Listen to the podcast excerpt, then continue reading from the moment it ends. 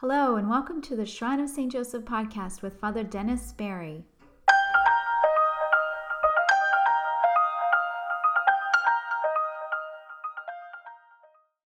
Good morning. This is Father Dennis coming to you on a beautiful Sunday morning here at the Shrine of St. Joseph in Stirling, New Jersey. Uh, today we celebrate the 11th Sunday in Ordinary Time. And as I've read through and thought about the readings for today, a certain words sort of jump out at me from the letter from the uh, prophet Ezekiel. Uh, he talks about a tender shoot at the very top of a giant cedar tree that no one can see, but the tender shoot is there. Uh, then he talks in the gospel, Jesus talks about uh, the scattered seed. And then he talks about the mustard seed, the smallest of all the seeds on the earth, Jesus says.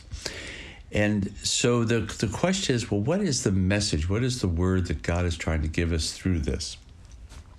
And as I've thought and prayed about it, the person that, of course, came to mind was Saint Teresa of the Child Jesus, Saint Teresa of Lisieux, the uh, who a young Carmelite sister who died in uh, the early, I think, uh, in the late 1800s, uh, at the age of 23, I believe it was. And then she was subsequently declared a doctor of the church.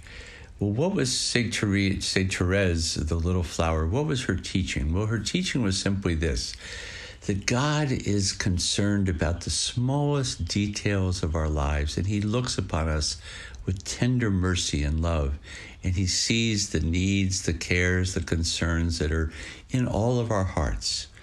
Uh, and they're not indifferent to God. God, who is the God, the creator of it all, the creator of the greatest galaxies in the universe, he is infinitely, tenderly concerned for, aware of, and present to every single movement of our hearts, of our families, of our relationships, of our lives.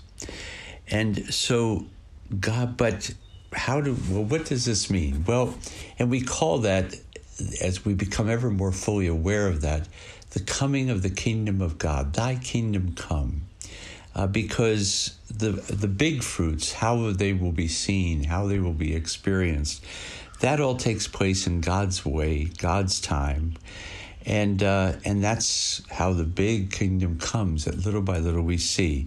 But what is our part in all of this? Well, Jesus seems to be pretty clear that our part is to sow the seeds. Sow the seeds. What seeds?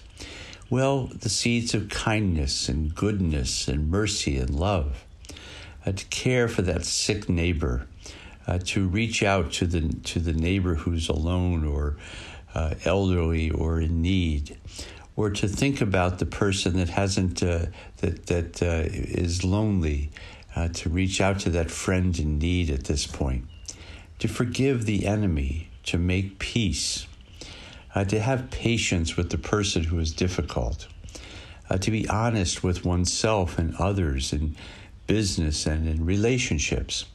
All of these seemingly small, unimportant things, supposedly unimportant things, really normally are not noticed by anyone, perhaps not even the person to whom they're uh, uh, directed.